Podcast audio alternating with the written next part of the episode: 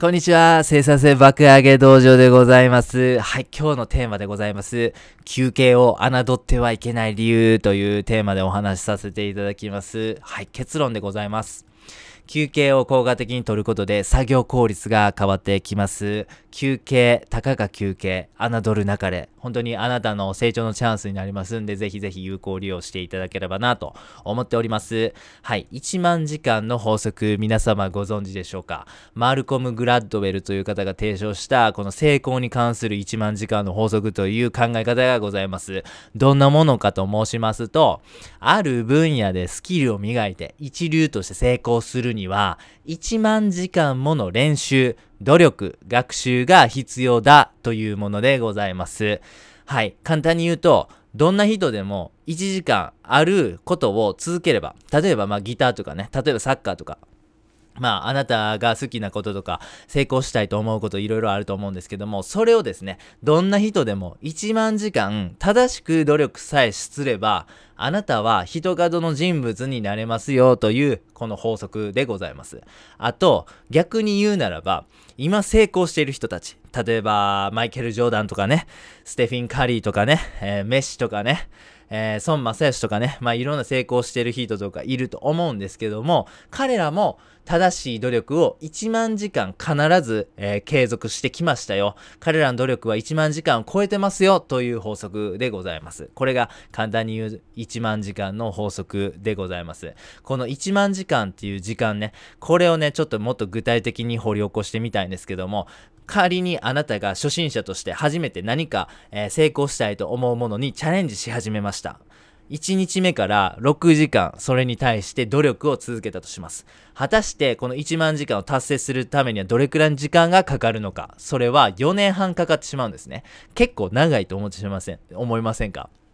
1日6時間ってまあまあな時間ですよね。それを4年半続けて、やっと1万時間を達成する。つまりそのタイミングで、やっと一人前になれるという風な考え方なんですよね。つまりこの1万時間の法則を信じて実行しようと思うのならば、結構時間かかってしまうから、腰を据えて頑張っていかなあかんということでございます。この1万時間というものに対する考え方をね、ちょっとあのご紹介したいと思うんです。これね、なかなか長いですよね。6時間1日やったとしても4年半かかってしまうと。これは結構ね、長い時間だし、結構腰を据えてやらなければいけない。これをやっぱりこう、継続するということを考えると、マラソンにね、似てるなっていう風にちょっと考えてしまいがちだという風に思うんです。4年半もの長い時間、こう安定してずっと続けるためには、うん、これはマラソンに例えられるようにしっかりと安定して一定のペースで続けることが必要だろうななんていう風にこう、えー考えてしまいがちなんですけども、まあもちろんそれも正しいです。マラソンっていう観点、えー1万時間を達成するために継続するということは、これマラソンに例えられるぞ。マラソンを頑張るように1万時間も頑張っていこう。これはもちろん正しいんでございますが、よりこの1万時間というものを達成するっていうことのアプローチ、実行をより正確に表すなら僕は短距離走の繰り返しではないかなというふうに思うんです。マラソンは持久力というものが大事でございます。同じペースを維持するということでございます。片や 100m 走、これは瞬発力とか爆発力が重要な要素で、短時間で全力を出し切るということが、えーこの種目の、えー肝でございます。マラソンと 100m 走、全然求められる能力が違うわけなんですよね。この、えー1万時間の法則、つまりあなたがスキルを身につけたい、身につけることが目的っていう風に考える。これを短距離走という風に捉えるのであればですね、これ休憩が必須になってきます。なぜかというと、短距離走を継続するためには休息しないと、休憩しないと体が持たないからですね。これは当たり前の話だという風に思うんです。ウサイン・ボルトだって、えーっと、あのペースで1キロ走れるわけではないと思うんです。人間って確か200メートルぐらいが、えー全速疾走できる限界の距離なんじゃないかなというふうに記憶してるんですが、まあ、つまり、この短距離走っていうものを、この継続っていうものに捉えていくと、絶対休憩しないといけないと。少なくとも200メートル走ったタイミングで1回休憩は絶対必要になるみたいな考え方なんですね。そうすると、僕たちはこの休憩っていうものをもう絶対に取らないといけない。この休憩をいかに向き合うか、休憩をどう過ごすかということが非常に重要になってくるということでございます。休憩を効果的に取ることで、この短距離走の質が上がるんですよね。この1万時間の法則で言うと、この6時間毎日それに対する努力とかね、えー、練習しますよね。学習したりとか。これに対するえー、質が上がるんですよね。6時間でいかに効果的にみっちりトレーニングできたかっていうことにつながってくるんです。しっかりこの休憩を取ることによって、この1万時間っていう、一言で言う1万時間のこの質が全然変わってくるんですよね。A さんは休憩をめちゃめちゃ効果的にとって、めっちゃ質の高いこの1万時間を達成しました。えー、かたや B さんは、なあなあやけど、まあ、とりあえず時間としては1万時間達成しました。この2人がもしいたとしたら、きっと、その1万時間達成した後のスキルっていうのは結構差があると思うんですよね。この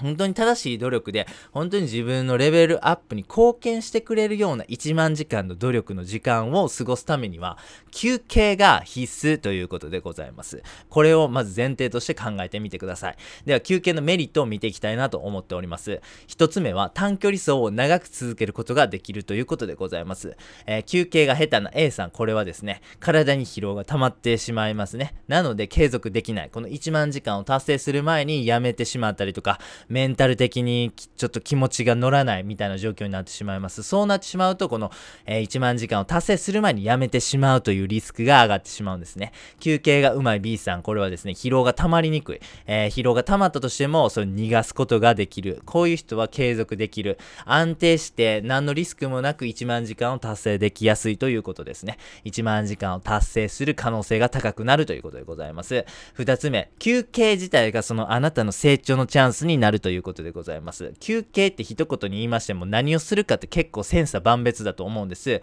昼寝をしてみたりとか、サウナを行ってみたりとか、ゲームね、してみたりとか、人によって色々ね、休憩で何をするかということは変わってくると思うんですけども、休憩の時間を利用して休むとかね、体をね、あの、整えるとか、そういうことだけではなくて、その時間を利用して体を休めつつも、自分の人格であったりとか、スキルであったり、知識であったりというものを成長させるチャンスになるので、それをぜひね、あのメリットとして捉えていただければなというふうに思っております。はい。では最後にですね、休憩で何をすべきかというものを4つほど、えー、おすすめして終わりたいなと思っております。1つ目は瞑想、2つ目は昼寝、3つ目はストレッチ、そして4つ目は散歩でございます。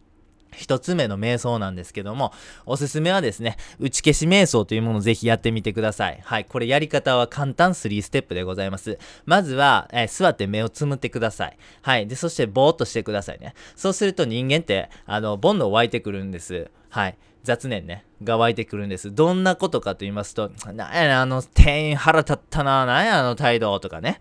なんかすごいなんかお腹減ってきたなとかな。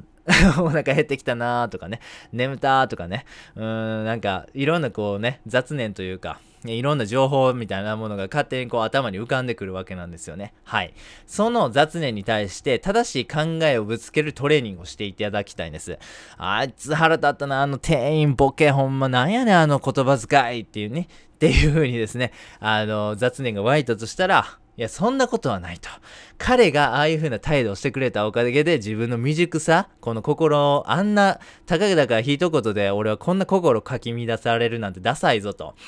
彼のおかげで自分のこの弱さとか未熟さ確認できた。彼のおかげで俺は成長できるんやっていう風にね、思ってみるとかね。あとお腹減ったなぁと思うんやったら、っていう雑念が湧いてきたのであれば、あ、これいつもやったらラーメン作ってんな、これラーメン屋行ってるけど、でも今日は、うん、ちょっとマロニーちゃんで我慢しようかな、みたいな感じでね、より良い方向でちょっと我慢できるとかね、より良い方向のなんか判断ができるということがね、あの、期待できるんです。このね、あの、打ち消し名称、瞑想、非常によろしいんです。ポイントは雑念が出るっていうことは全然悪いことではないんです。なぜかというと、それは当たり前なんですね。人間って、特にこの21世紀のね、このコンンピュータージャングルの世界に生きてる僕たちはもうほんまいろんな情報にあの日々接してますよね。それが、えー、っと、頭の中をこうね、いろいろもうわーってよぎるっていうのは当たり前のことなんですよね。それをほんまにあの制御しようとするのは正直不可能やと思います。ほんとそれこそね、もうヒマラヤとかね、わからへんけどジャングルとかもそういうとこに行ってほんまもう何の情報もないような環境にいてたらもしかしたら可能かもしれませんけど、でもそれは現実的じゃないし、この日本に生きる僕たちっていうのは、この雑念が出るっていうこと自体はもうある程度仕方ないこと、当たり前のことやっていうふうに考えるのがいいんですね。はい。で、問題は、この雑念を雑念のままにしておくっていうことが問題でございます。雑念を正しい考えで打ち消すっていうトレーニングをしていくことで人格が向上したりとか知能が上がったりとかビジネスを成功させる可能性が上がったりということがあるわけなんですよね。はい。えー、先ほどであればね、あの、あのテンポけほんまなんやねんあの言葉遣いって思ってそのままにしてたら、あの、そのままで終わるわけなんです。怒りっていうものが自分の心にあの溜まったままあの過ごさないといけない。でもそのタイミングで、いや、彼のおかげで自分の未熟さが分かったな、ありがとうっていう風に言えたとしたら、その雑念というか、悪しき感情、怒りみたいなものは浄化されるわけなんですよね。それによって自分の心は明るくなるし、性格も良くなるし、人格も良くなるっていうことが期待できるんです。ですので、この打ち消し瞑想ですね、非常に効果的でございます。休憩にやっていただくと、えー、人生がより楽しくなるという風に思っております。二つ目は昼寝ですね。えっ、ー、と、まあ、疲れたタイミング、休憩のタイミングで15分ほどの休憩、昼寝を取っていただくといいと思います。あの、この昼にとる15分の昼寝、これはですね、パワーナップと言われたりとかして、本当にね、この睡眠効率がめちゃめちゃ高い睡眠という風にされてます。本当にね、15分寝るだけでめちゃめちゃスッキリするした経験っていうのを皆さんお持ちだという風に思うんで、積極的に昼間の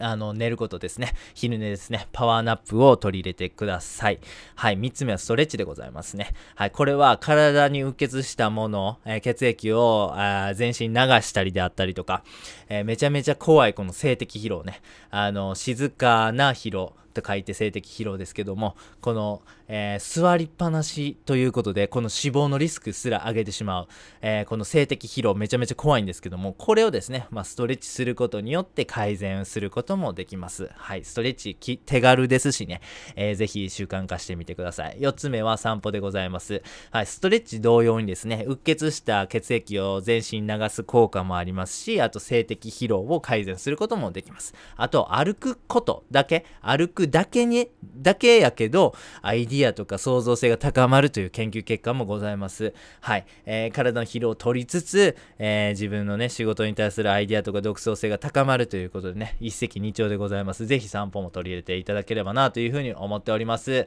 はい。えー、マルコル、マルコム・グラッドベルさんがですね、提唱したこの1万時間の法則ということに、えー、端を発しましてね、あのー、実際こう休憩をどう取るかということまでちょっと発展させてお話しさせていただきました。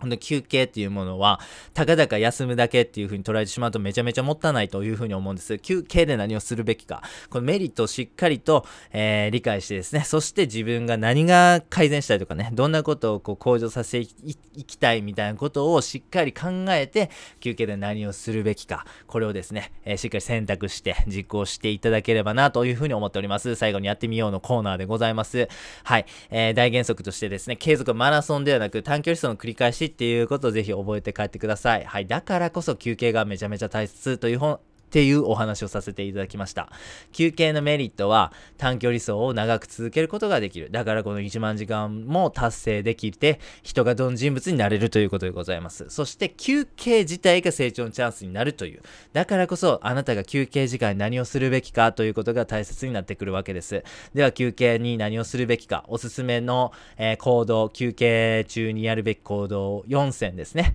えー、ご紹介させていただきました。1つ目は瞑想でございます。2つつ目は昼寝でございます。3つ目はストレッチ。4つ目は散歩でございます。えー、他にもですね、休憩中にやればいいというかね、やったらいいなという思うこともちろんございます。あなたの、えー、生活であったりとか、えー、関心事とかね、え過去のこの休憩を取った経験からして、あ、これめっちゃ良かったなみたいなことを思い返していただいたりとか、まあ、そういうふうなことを繰り返していただくと、休憩で何をすべきかということを見えてくると思いますんで、ぜひぜひやってみてください。本当に休憩を制するるものが継続を制するっていう風にね、あの、申し上げて今日は終わりたいと思います。本当にね、休憩、侮るなかれでございます。あなたの人格、えー、知識、えー、知能、えー、ビジネススキル、もういろんなものを休憩というタイミングですら、こうね、貪欲に成長させていこうというメンタリティで、えー、今日も頑張っていきましょう。本日は以上です。ありがとうございました。